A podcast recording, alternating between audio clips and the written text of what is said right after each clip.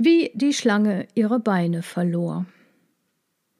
Es war Freitagabend, der erste im Monat, der erste überhaupt. Ein strahlender, frisch dort angebrachter Mond hing hoch am Himmel und schüttete kühlweißes Licht über den Garten, den Cherubim vor dem Tore und ein paar langgestreckten Hütten jenseits der Mauer aus. In den Hütten selbst herrschte Ruhe, die Art angespannter, um Schlaf ringender Ruhe, die einem großen Tag vorausgeht. Nur aus einem Lagerraum stahlen sich ein paar Lichtstrahlen und unterdrücktes Gemurmel davon. Der Raum selbst war leer, bis auf ein paar umgedrehte, zusammengeschobene Kisten in seiner Mitte und eine Gruppe von Tieren, die ihren ersten und letzten gemeinsamen Abend mit Stiel in einer Runde Poker begehen wollten. Die Schlange fühlte sich blendend. Ein paar Mal schon war die Runde an sie gegangen. Und wenn sie an ihr offenbares Glück im Spiel und zugleich an ihr bestechendes Aussehen dachte, konnte sie nur zu dem Schluss kommen, ein wahrer Dandy unter Gottes Geschöpfen zu sein. Ihr zweites und drittes Beinpaar hatte sie lässig übereinander geschlagen, während sie mit ihrer Greifnase nach einer Flasche mit gebranntem Nektar langte. Während sie darauf wartete, dass der große Prachtmull die Karten mischte und neu verteilte, strich sie sich über das in allen Farben des Regenbogens schillernde Fell und warf einen Blick in die Runde. Neben dem großen Prachtmull waren im Augenblick noch der Elefant, die Ente und das Tier mit von der Partie. Das Tier tat der Schlange ein wenig leid. Im Prinzip war es nicht mehr als ein Fellbeutel auf kurzen Beinen. Es hat so gar nichts Besonderes an sich, dachte die Schlange voll überheblicher Anteilnahme. Vielleicht würde es sich ja einrichten lassen, dem Tier unauffällig eine Runde zuzuschustern. Die Schlange konnte es sich ja leisten. Ein mittlerweile recht beachtlicher Berg an Erdnüssen häufte sich vor ihr, und mit betonter Beiläufigkeit warf sie nun eine Pfote voll als Spieleinsatz in die Mitte des Tisches. Dann kamen die Karten. Es begann mit einem Kreuzbuben. Mit etwas Glück konnte daraus ja noch etwas Brauchbares werden. Als nächstes erhielt sie ein Kreuzass und musste ein leichtes Zittern ihrer Mähne unterdrücken. Dann ein Pikass und die Schlange nahm noch einen Schluck gebrannten Nektar. Sie kniff ungläubig die Augen zusammen, als ihr als nächstes noch Herz und Karo-Ass zugespielt wurden. Ganz ruhig, dachte sie sich, ganz ruhig bleiben. Und so starrte sie mit leerem Blick in die Runde und wartete auf den ersten Einsatz. Anscheinend hegten auch die anderen Tiere leise Hoffnungen zu gewinnen. Diese armen Teufel. Denn von allen Seiten wurde mit unterkühlter Miene um recht große Beträge erhöht. Dadurch zuckte eine genial böse Idee den Geist der Schlange, und sie sagte, als die Reihe wieder an ihr war, ich erhöhe um. Die anderen Tiere schielten leicht verdutzt herüber. Was sollte denn das jetzt? Die Schlange würde um Erdnüsse erhöhen, wie schon den ganzen Abend. Wieso dermaßen melodramatisch? Her mit den Nüssen und das Tier wäre aufgerufen mitzugehen oder zu passen. Ich erhöhe um, hob die Schlange noch einmal an, denn sie hatte den Bogen überspannt und die Pause zu lang gestaltet, um es noch als einen Satz erscheinen zu lassen. Meine Greifnase! Unerhört! Ein Raunen machte die Runde. Wie kam diese Schlange nur auf die Idee, ihr eigenes Inventar an Organen mit aufs Spiel zu setzen? Der Elefant ließ seinen Blick lange und bedächtig auf der Greifnase der Schlange ruhen. So eine hätte er sicher gerne, gar keine Frage. Darum senkte er seinen großen Kopf zu einem zustimmenden Nicken. Das Tier musste passen, aber der Elefant ging mit und setzte seinen Status als größtes landlebendes Säugetier. Der Prachtmull setzte seine beeindruckenden Grabschaufeln und die Ente ihre Fähigkeit, in drei Elementen zu Hause zu sein. Der Schlange lief ein Schauder über den Rücken. Es klappte. Wenn es morgen in den Garten ging, würde sie nicht bloß ein Tier unter vielen sein? Nein, sie wäre der lebende Beweis eines kreativen Schöpfers und zugleich einer fast schon diabolisch zu nennenden Zockernatur. Mit vier Assen ließ es sich einfach nicht verlieren. Und so setzte sie munter auch noch ihre Beine, ihr Fell, die gefiederten Schwingen, den Beutel zur Jungenaufzucht und das dekorative Scheitelauge. Sie wollte sehen. Die Schlange nahm einen letzten langen Schluck vor ihrem unausweichlichen Triumph.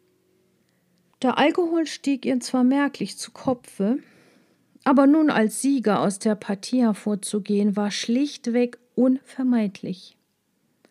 Langsam eine Karte nach der anderen, legte sie ihr Gewinnerblatt vor sich auf den Tisch. Augenbrauen zuckten ringsum. Das Tier atmete erleichtert auf, da es rechtzeitig ausgestiegen war. Eines verwunderte die Schlange aber doch. Weder Ente noch Elefant oder Prachtmull gaben Geräusche von sich, die ihrer Niederlage angemessen gewesen wären. Stattdessen deckte der Elefant ganz kühl seine Karten auf. Königinnen, lauter Königinnen. Herz kam als erstes, dann Pik, Kreuz und Karo. Die letzte Karte balancierte der Elefant jedoch ungebührlich lange auf ihrer Kante. Was sollte das Theater? Ass schlägt Königin. So war's schon den ganzen Abend. Dann fiel die Karte. Der Schlange quollen die Augen aus den Höhlen. Von ihrem engelsgleichen Gesang blieb nunmehr ein Krächzen, als sie gequält fragte. Was ist denn das?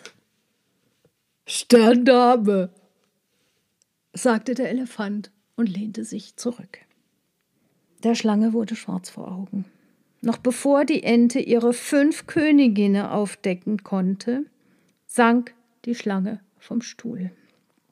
Die Tiere spielten noch lange weiter, auch ohne die Schlange, die regungslos am Boden lag. Was für ein Abend!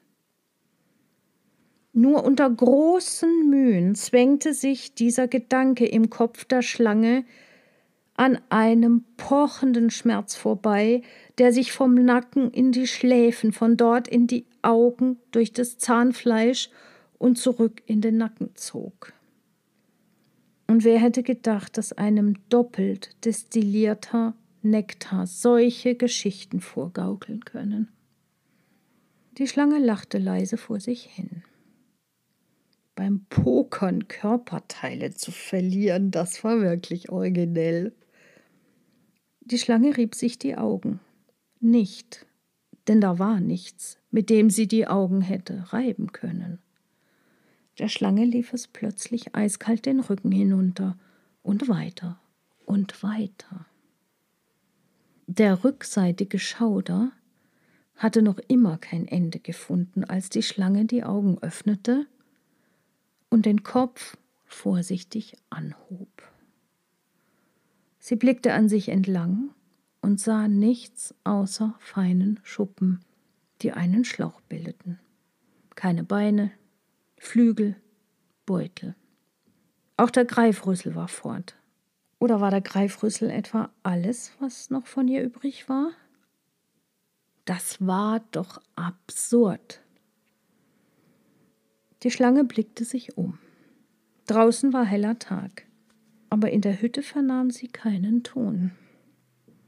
Sie hatte den Einzug in den Garten verpasst. Das konnte doch nicht sein, es durfte nicht sein. Sie musste sofort mit jemandem sprechen, dieses unglaubliche Geschehen rückgängig machen. Am besten würde wohl sein, sie sprach gleich mit ihm, denn ansonsten gab es ja ohnehin noch niemanden. Also auf in seine Werkstatt, die sich in einer der anderen Hütten befand. Die Schlange machte eine vergebliche Anstrengung, sich in irgendeine Richtung zu bewegen. Sie versuchte ihren Körper nach vorne zu schnellen, rollte aber stattdessen nur auf den Rücken und gab ein Zischen der Verzweiflung von sich. Die Sonne stand schon um einiges höher, als die Schlange schließlich herausgefunden hatte, wie man sich ohne Beine oder Flügel vom Fleck bewegte. Langsam, nicht immer ganz den Kurs haltend, aber stetig, schob sich die Schlange voran und erreichte auch schon bald den Hütteneingang.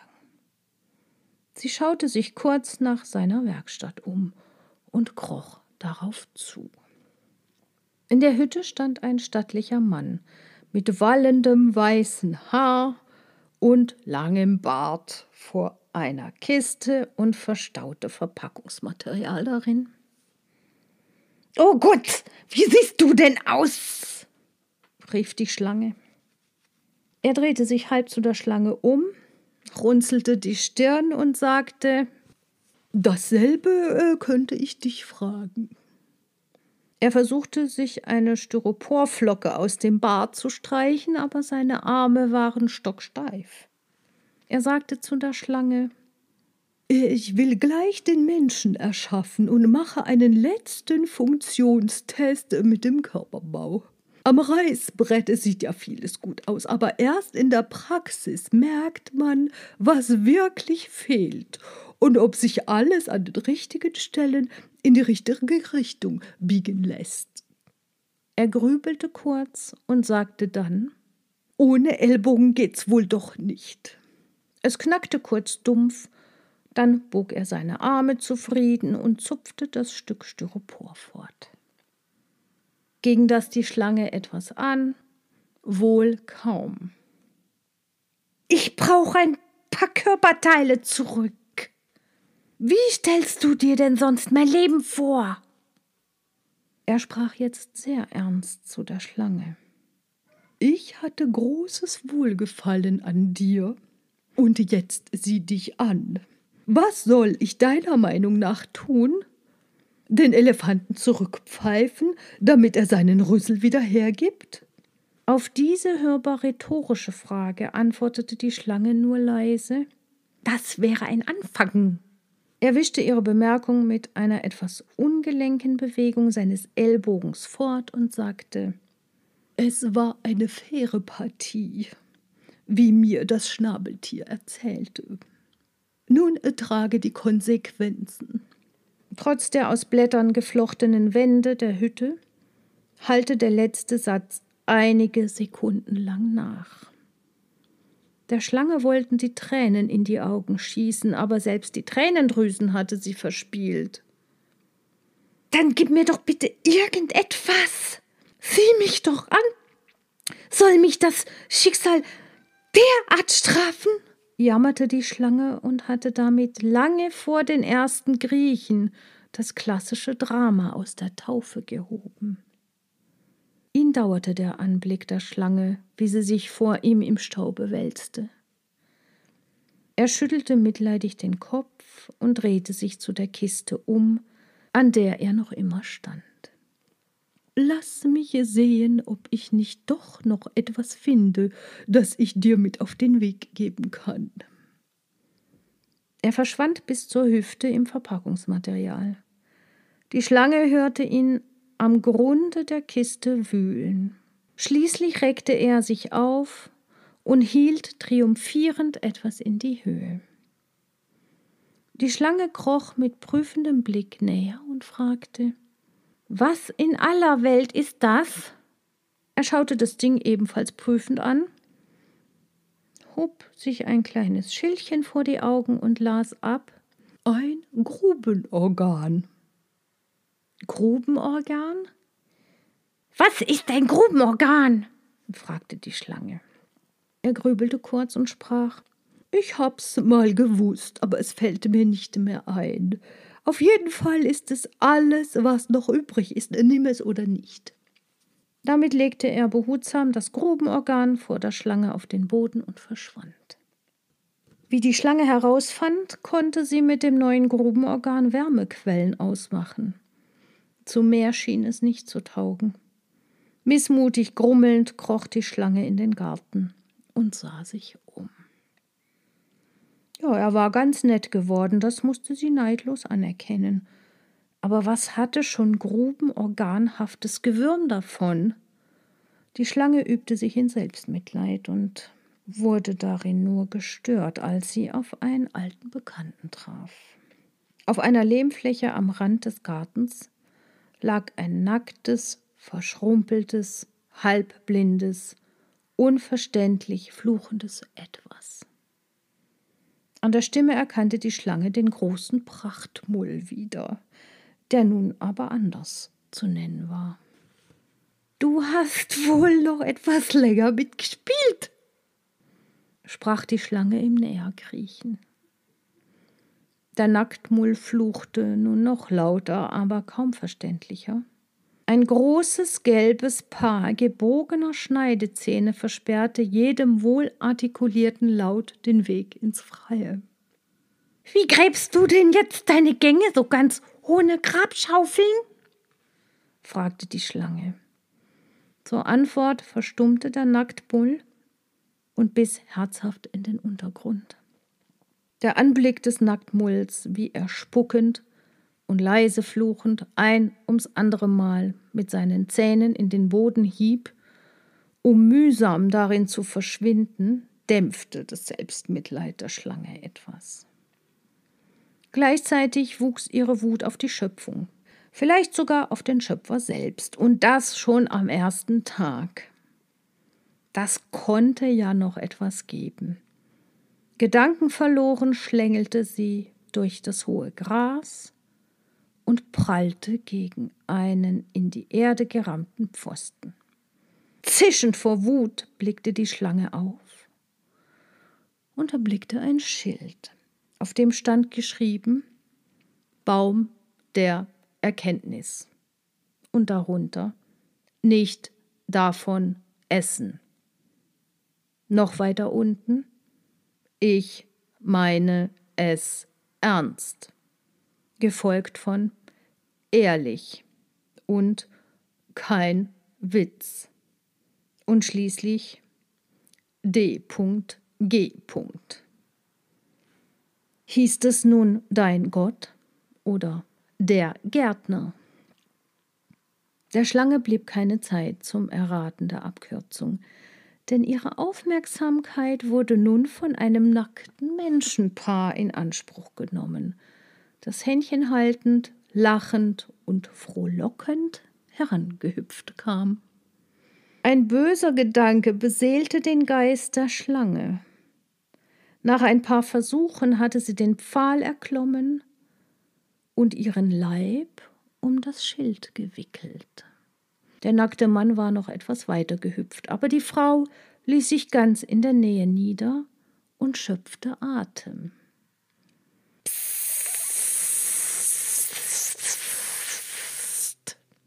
Zischte die Schlange. Die unbekleidete Frau schaute herüber und winkte ausgelassen. Willkommen im Garten Eden. Kann ich euch was anbieten?